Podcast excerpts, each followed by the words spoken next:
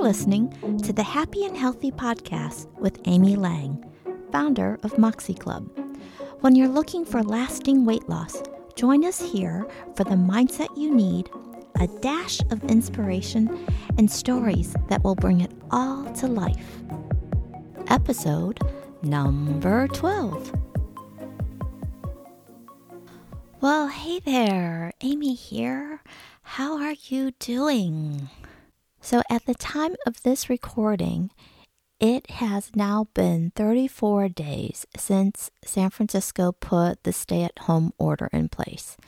And as I was scrolling through my Facebook feed earlier today, I saw a pretty funny post, and it reads On average, a panda eats for approximately 12 hours a day. This is the same as an adult at home under quarantine, which is why we call it a pandemic. Anyways, I've shared it on both Facebook as well as Instagram. So if you want to follow or send me a friend request, it's amy.moxieclub. Anyways, so I think it's a pretty safe bet that more people have gained weight rather than lost weight during the last month or so.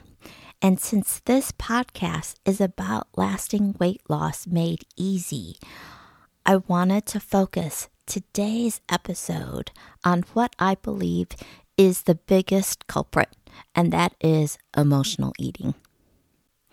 So, when I talk about emotional eating, I am talking about when you're eating not because you're hungry, but because you're looking to food for comfort, because you're bored, because you're stressed or feeling anxious, and even to celebrate. So, it shows up when people say things like, I deserve this piece of cake, or I need a drink. It's really easy to pick up on if you're listening for it. So let's talk a little bit about why food and drink are so appealing. When we eat food, it triggers the release of dopamine in our brain. And when we drink alcohol, it triggers the release of endorphins. So, if you've ever heard of a runner's high, it's the same thing. It's that endorphin rush. So, there are actually four happy hormones. In addition to dopamine and endorphins, there's also serotonin and oxytocin. So I'll get into that a little more later. For today's podcast, since we're in the middle of a, pandemic and there's so much fear and uncertainty around not just our health and safety, but our livelihoods as well. I know that stress and anxiety are much, much higher than usual. So I want to focus on stress specifically today. And I want to explore three things in particular. First, how we reduce our stress levels so that we don't trigger the emotional eating to begin with. The second thing I want to talk about is different ways to cope with the stress besides eating. So, this is really about triggering those happy hormones. And then the third is how we're actually processing emotions. So, for the first one, in terms of reducing our stress levels, I go into this in a lot more detail in episode number eight when you're feeling stressed. So, just to recap here, I would definitely recommend limiting how much news and to some extent social media you're consuming. I'm all for making sure that you're staying on top of what's happening, but having it play in the background or all the time is definitely going to turn our focus to all that fear and uncertainty. So, don't get me wrong, I definitely understand that all the fear and uncertainty is raising our stress levels. That's perfectly normal. What I'm talking about here is it's already high. How do we lower it? So, the other thing you can do is focus on what you can control because that becomes your reality. So, the second topic that I want to delve more deeply into is how we can trigger those happy hormones besides eating and drinking. So, going back to the habit loop that I talked about in episode number 11 those happy hormones are the reward. The cue is that emotion.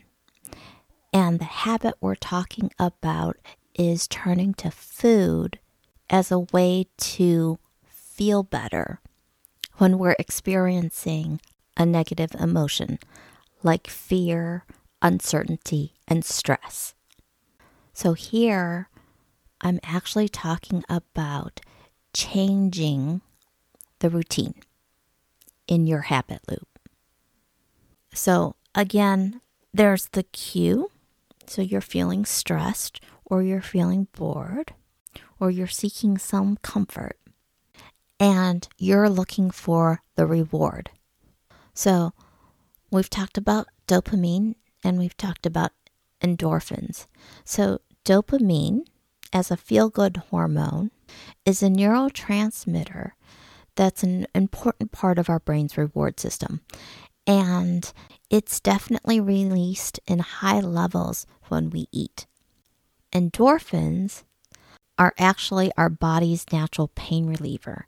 So, besides the response to drinking alcohol, you'll also see endorphin levels rise when you're working out with some intensity and having sex.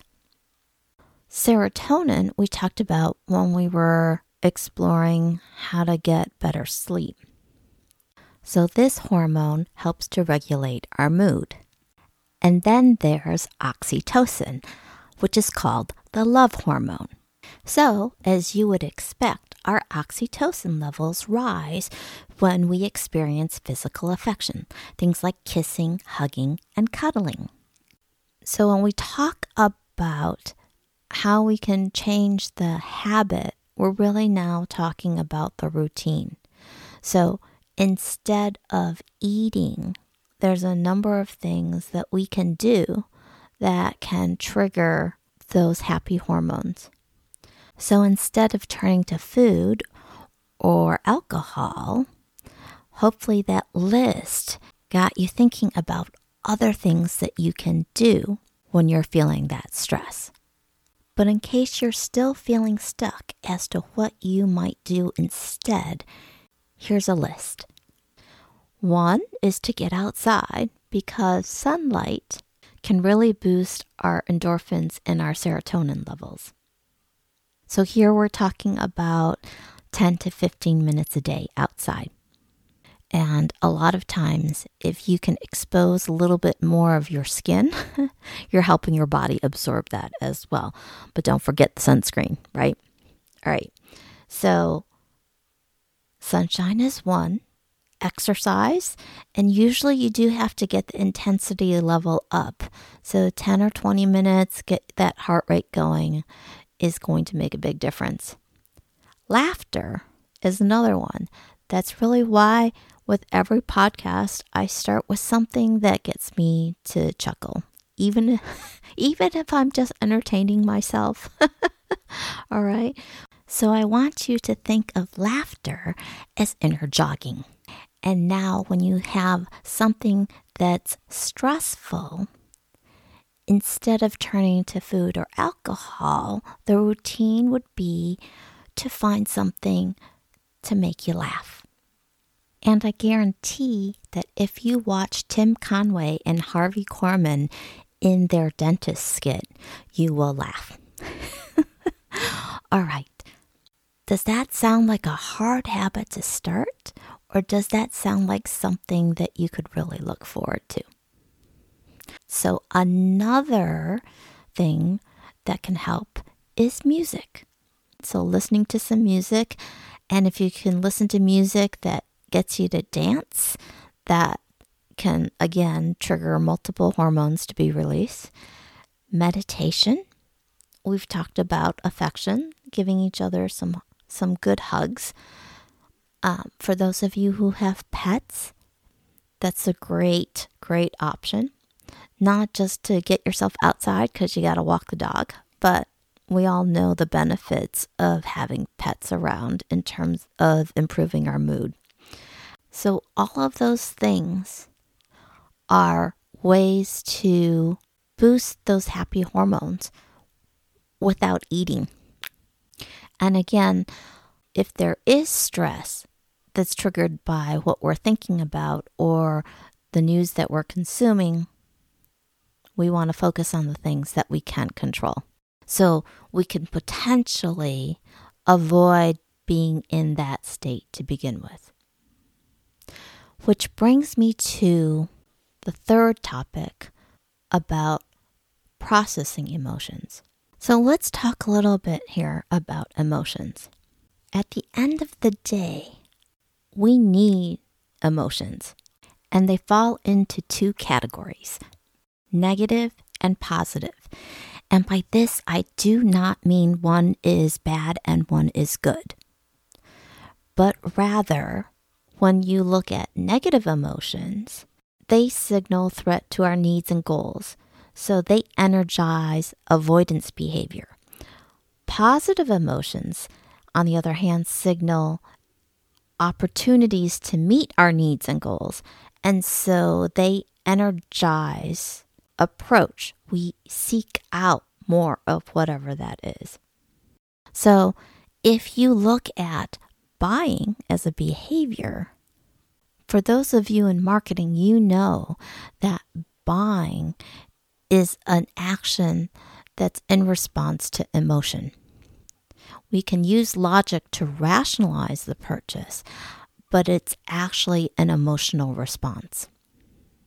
So, when it comes to emotions, the one thing that I want everyone to hear, and this is really, really important, is that you have every right to feel what you feel and to want what you want.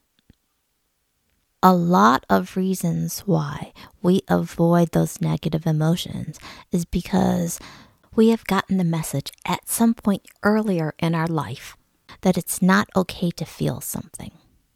So, again, I'm going to repeat that. You have every right to feel what you feel and to want what you want. Of course, in reality, you may not actually get what you want. But rather than avoiding the negative feeling, we're better off facing it. Because if you don't process an emotion, well, imagine a sock drawer. And every time you feel a negative emotion, you put that sock in the drawer.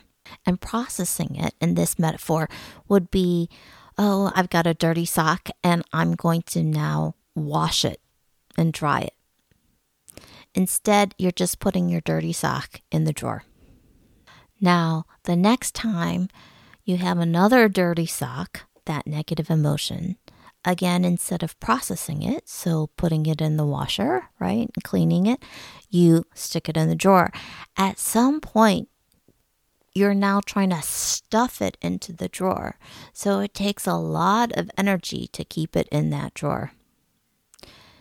So, a lot of energy is tied up in suppressing that, where what we want to do is be able to process through that emotion so that we don't wind up with a drawer full of dirty socks. And if you think about it, if you look at what's going on with your body, it's like all those unprocessed feelings are showing up in your body as extra calories that you're carrying around. So, I know that for a lot of you listening right now, you know this intellectually already. So, this is really about how do I process the emotions. So, let's go back to how I started this section, and that is what an emotion is. So remember, the emotion itself, there's nothing wrong with it. somewhere our brain has perceived a situation as being a threat to our needs or our goals. So here is a perfect opportunity to apply the learning cycle. We look at a situation and we ask the question Is the interpretation or the meaning that we're assigning to what's happening accurate? So, how we feel about it, if it's not in response to self limiting beliefs, but rather ones that are empowering, then it's important to accept and embrace those emotions. Now it's about how we want to respond to them and understand what needs or goals are being threatened, and then what we can do to affect that. And sometimes it's just about sitting with the emotion and embracing it so that you can let it go. And right now, with this pandemic, I know that there is real loss. And it's not just loss of life, it could be loss of livelihood too. But especially if it's grief that you're processing, it's okay to avoid for a while. It's, again, it's perfectly natural. Sometimes you're just not ready. And it can come in waves. So make sure you give yourself permission to avoid for a little bit. And be kind and have patience with yourself. And also know at some point when you're ready, you can sit with that emotion, that grief, which again is natural, and embrace it. And if you can talk about it and that helps, by all means, find someone to talk to.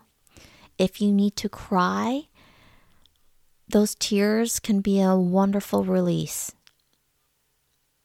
And so let yourself be sad. And know that you're going to be okay. And then take a deep breath. And remember that you can do things to feel better as well. So, this would be a perfect time to go get a hug.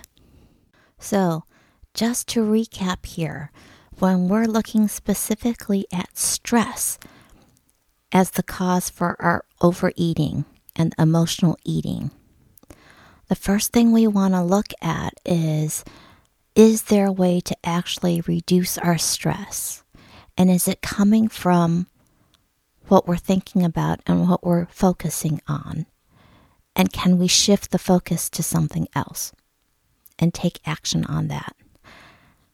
The second thing we can do to cope with the stress is to change up our routine, the habit that we have of turning to eating or drinking, and instead focus on doing things that can still provide the reward that we want. So the dopamine and the endorphins, but not the extra calories.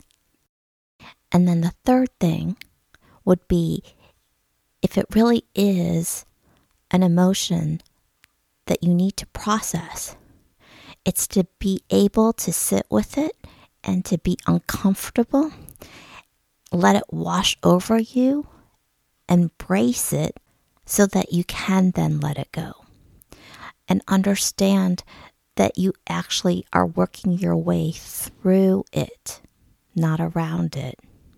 And know that there is a light at the end of the tunnel. And rest assured, it is not the headlight from an oncoming train. All right.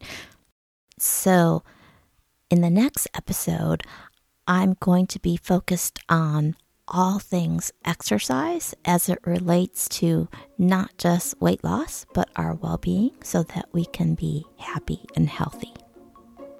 And I'll leave you with a quote today by Jon Kabat-Zinn. You cannot stop the waves, but you can learn to surf. You've been listening to the Happy and Healthy podcast with Amy Lang. If you enjoyed today's episode, by all means hit the subscribe button now.